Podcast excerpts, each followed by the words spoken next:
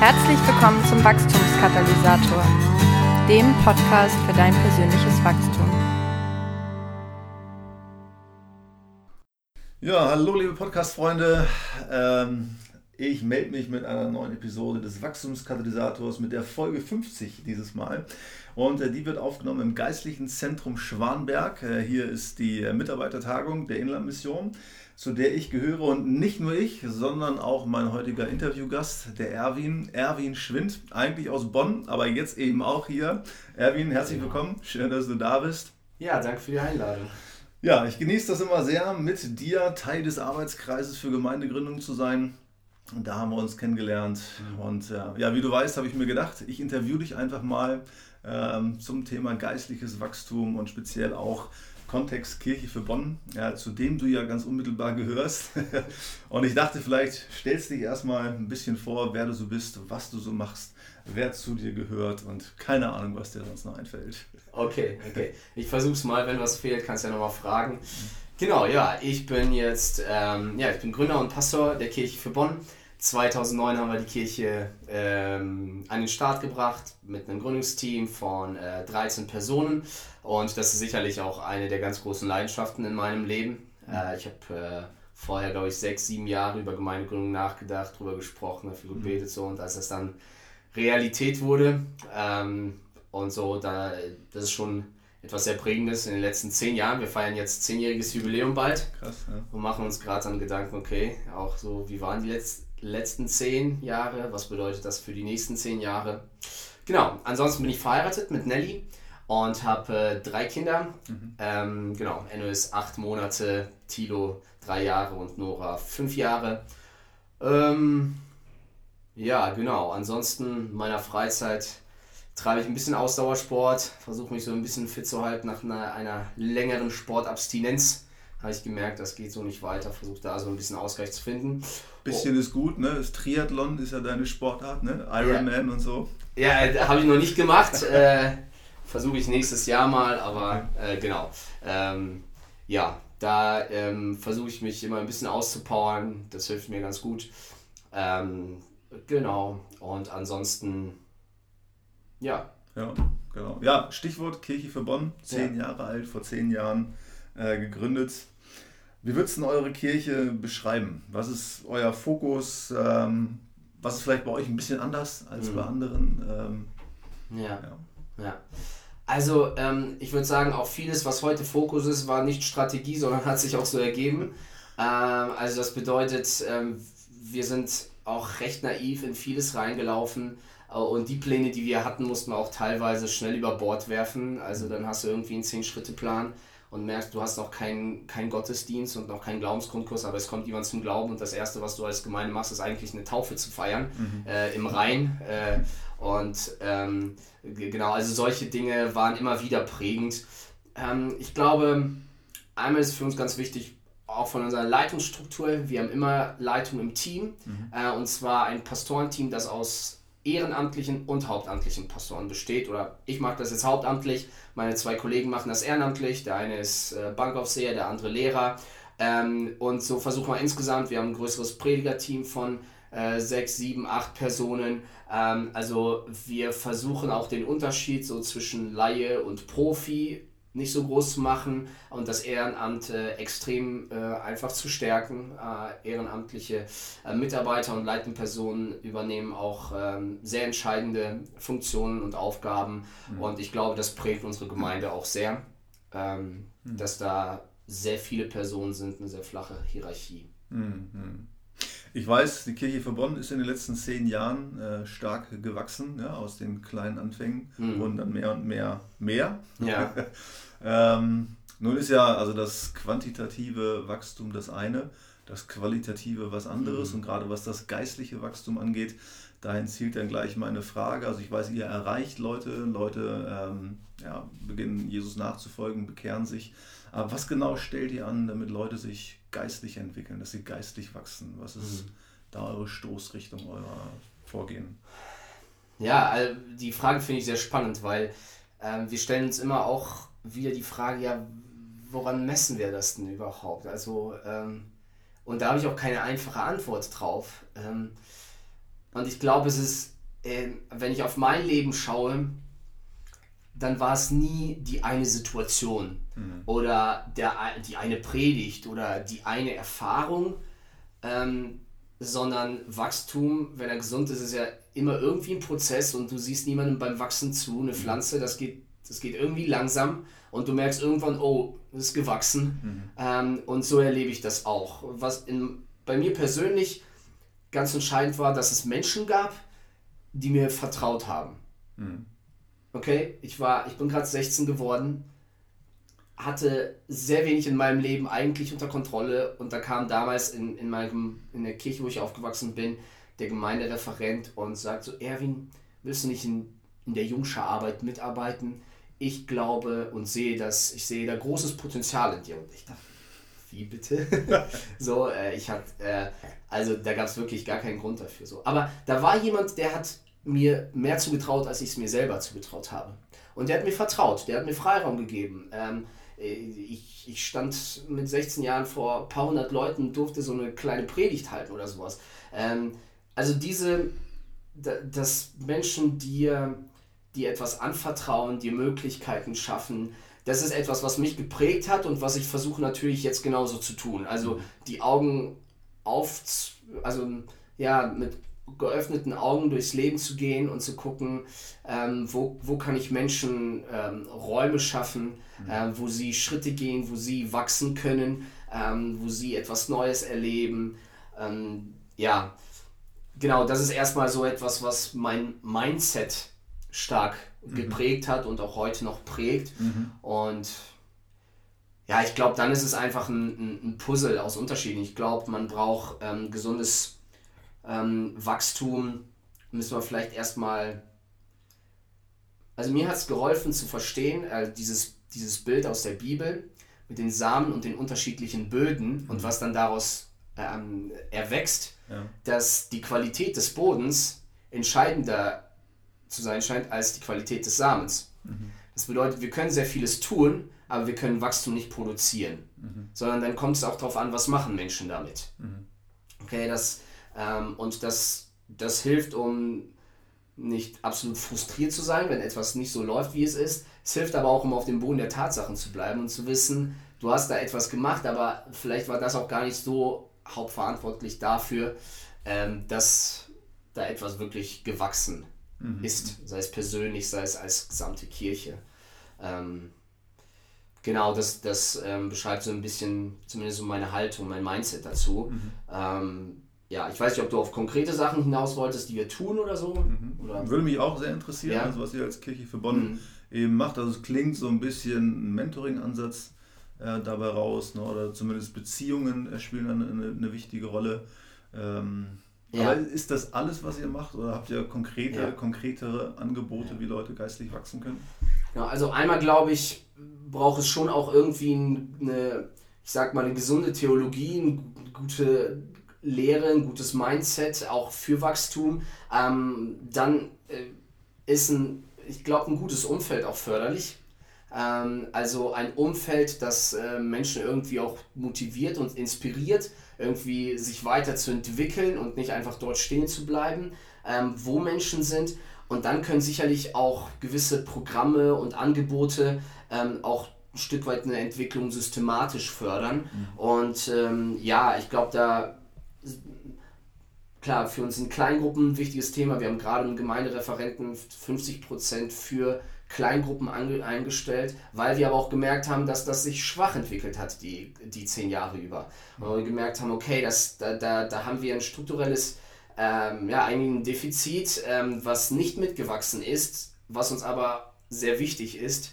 Und dann merken wir aber, da müssen wir nacharbeiten und da sind wir gerade intensiver dran. Ansonsten versuchen wir durch unterschiedliche Kurse und Workshops, die eher wirklich am Alltag der Leute angedockt sind. Also klar, einmal auch sowas wie Persönlichkeitsentwicklung, Gabenworkshops, aber auch einfach, wir haben viele junge Familien, das bedeutet Themen wie Beziehungen, Ehe, aber auch wie Erziehung sind einfach wichtige Themen und das sind die Themen, die gerade unter den Fingernägeln brennen.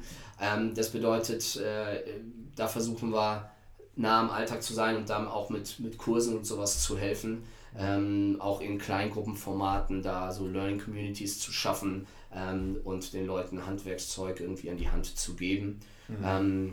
Ja, Mentoring, da bist du ja ein Experte zu, aber da sind wir ehrlicherweise strukturell noch nicht so weit. Da passiert einiges so hier und da und machen das einige, aber das ist eigentlich noch etwas,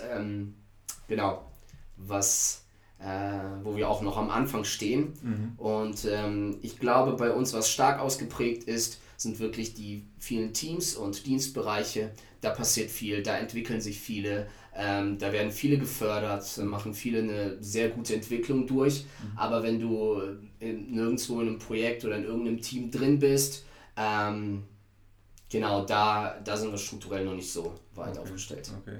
Aber es ist ja letztlich auch irgendwie ein Wachstumsförderer, wie du gerade beschreibst, ne? Also dass man irgendwo eingebunden ist, ja, ne? Dass man auf dem Feld des aktiven Dienstes irgendwo unterwegs ist und dadurch dann ja eben auch wächst. Es ist ja generell so, also ich meine, alle möglichen Leute behaupten alles mögliche Zeug, was geistliches Wachstum produzieren oder generieren kann. Da ist man ja auch als junge Kirche, 10-jährige Kirche nicht vorgefeit, den einen oder anderen Trend vielleicht oder die ein oder andere Idee aufzuschnappen. Aber könntest du jetzt sagen, so aus der 10-jährigen Geschichte der Kirche für Bonn oder deiner etwas längeren Geschichte insgesamt, sagen, okay, wir haben immer gedacht, das würde irgendwas bringen, das entwickelt Leute, das fördert geistiges Wachstum, wo du jetzt aber so in der Rückschau sagen würdest, na, eigentlich bringt das gar nicht so viel, wie alle behaupten. Ja, also uns sind einige Dinge nicht gelungen und haben nicht gut funktioniert. Aber ich könnte ehrlicherweise nicht irgendwie etwas finden, wo ich sage, okay, da haben wir gehofft, das wird diese Wirkung bringen und das hat es nicht gebracht. Es ist eher so, dass dann Dinge nicht gut funktioniert hatten. Wir haben einige auch sozialdiakonische Projekte gehabt und die dann aber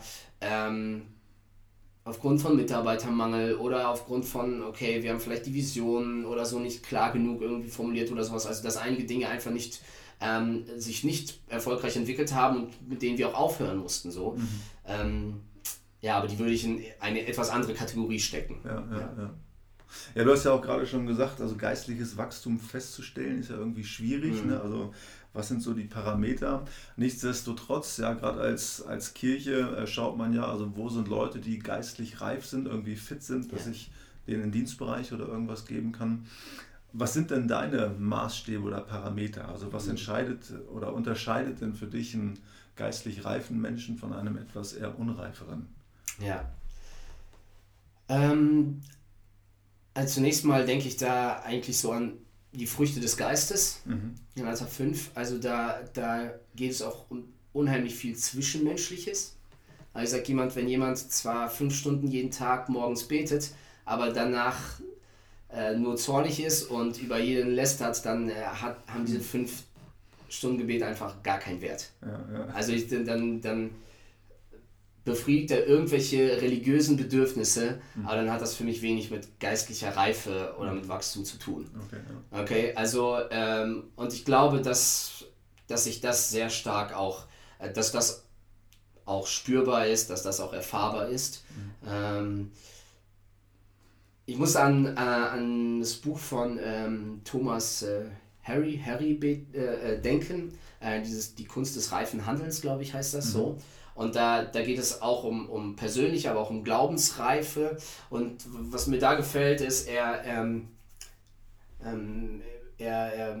nennt 2 Kriterien, die so entscheidend sind. Das eine ist so eher die soziale Kompetenz oder die Beziehungsfähigkeit und das andere ist so die eigenständige Persönlichkeit. Und das merke ich, wenn Menschen entweder zwar sozial total gut drauf sind, aber man merkt, okay, das ist schon fast ungesund, die opfern sich nur noch auf, die können gar nicht mehr Nein sagen, sind extrem harmoniebedürftig, sodass sie gar nicht ihre eigene Meinung nennen oder sowas, dann merkt man, okay, sind zwar sozial sehr kompetent, aber sie sind nicht sehr eigenständig, sind nicht sehr klar.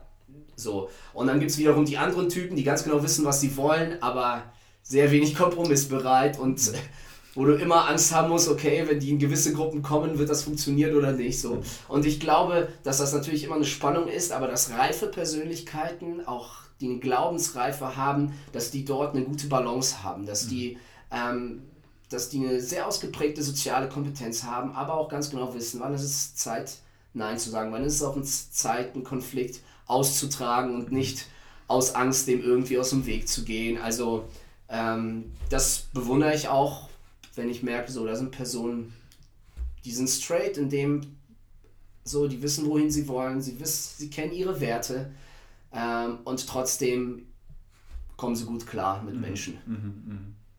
Und eine Person, die sich dann dementsprechend entwickelt hat, also auf der sozialen Ebene, Fitness, Persönlichkeit hat sich entwickelt.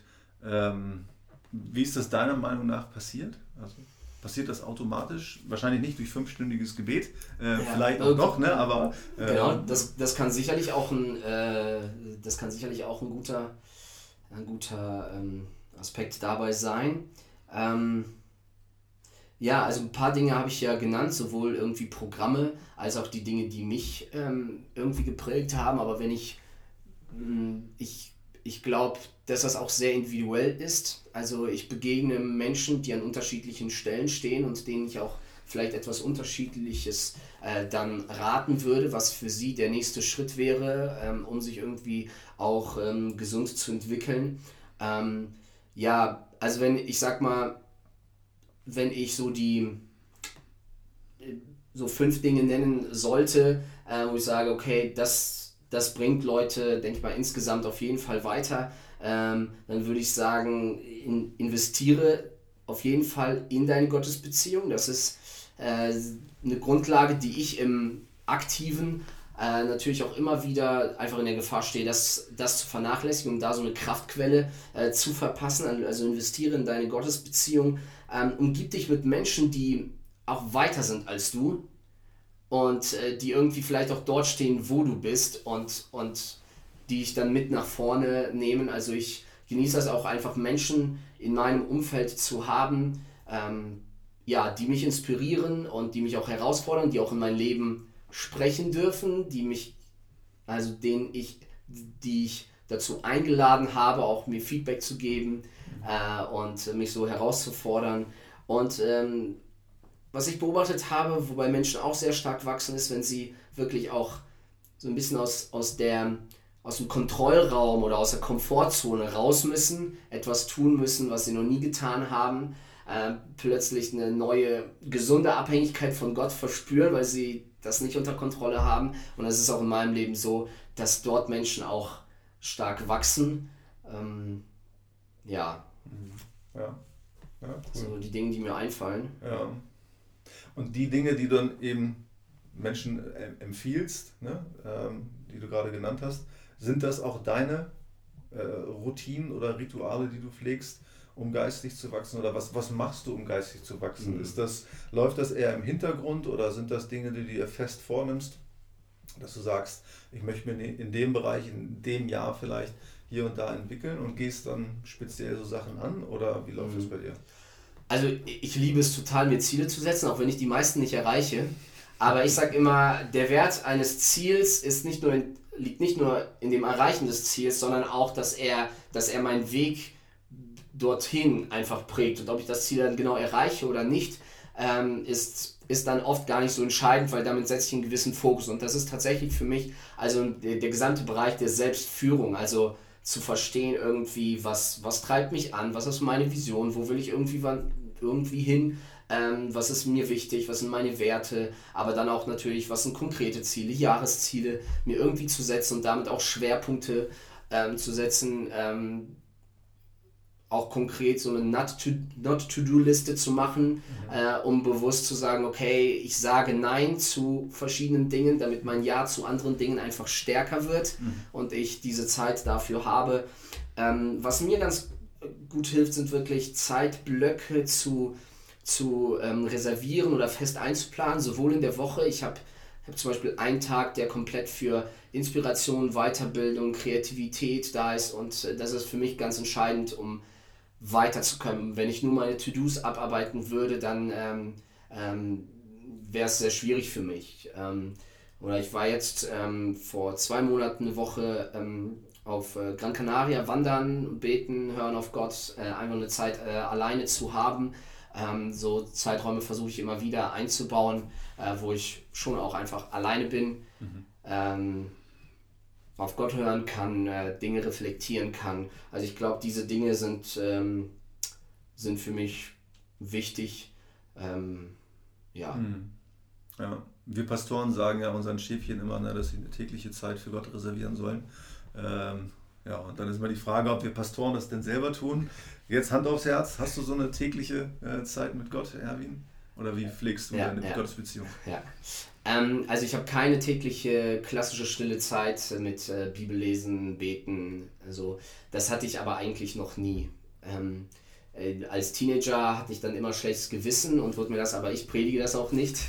Deshalb, ich habe feste Zeiten, wo ich wirklich stark im Studieren der Bibel bin und im Wort Gottes, aber das kann ich nicht in irgendwelche 15, 20 Minuten Slots reinpacken, sondern da versuche ich mich in ein Thema reinzuarbeiten und wirklich zu studieren. Ich habe meine täglichen Zeiten des Gebets, die sind fest drin. Ich laufe meistens ins Büro oder wo und da bete ich nicht die ganze Zeit durch, aber da habe ich oft am Anfang auch ein gewisses Gebet, auch gewisse Fragen an Gott und merke dann, wie das so meine Gedanken auch lenkt. Und dann versuche ich nach dem Mittagessen oft, da ist so eine Zeit, da bin ich auch nicht sehr produktiv, dann mal einen Gebetsspaziergang zu machen, bevor ich wieder mich an den Schreibtisch setze oder so. So versuche ich Zeiten zu etablieren, da verändert sich auch immer wieder was, da ist auch immer wieder Bewegung, aber ich habe tägliche Zeiten des Gebets und der Ruhe und des Hörens auf Gott und genau, das mit dem Bibellesen, das strukturiere ich etwas anders. Ich habe zwar einen Tagesvers, den ich mir dann mitnehme und drüber meditiere, aber das Bibelstudium packe ich eher in gewisse Studienblöcke. Ja, cool, super.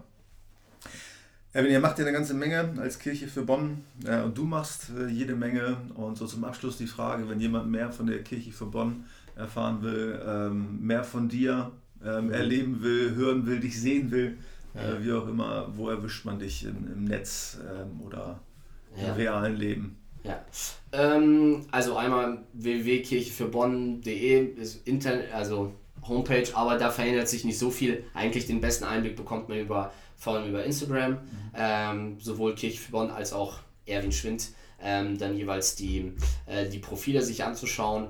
Ansonsten seit einiger Zeit haben wir Leitkunst entwickelt, das ist so eine regionale Konferenz für leitende Mitarbeiter, vor allem auch ehrenamtliche Mitarbeiter in Gemeinden, und da haben wir auch mit einem Podcast gestartet zu unterschiedlichen Leiterschaftsthemen, gerade auch für Nicht-Pastoren, aber auch für die kann das interessant sein, also Leitkunst.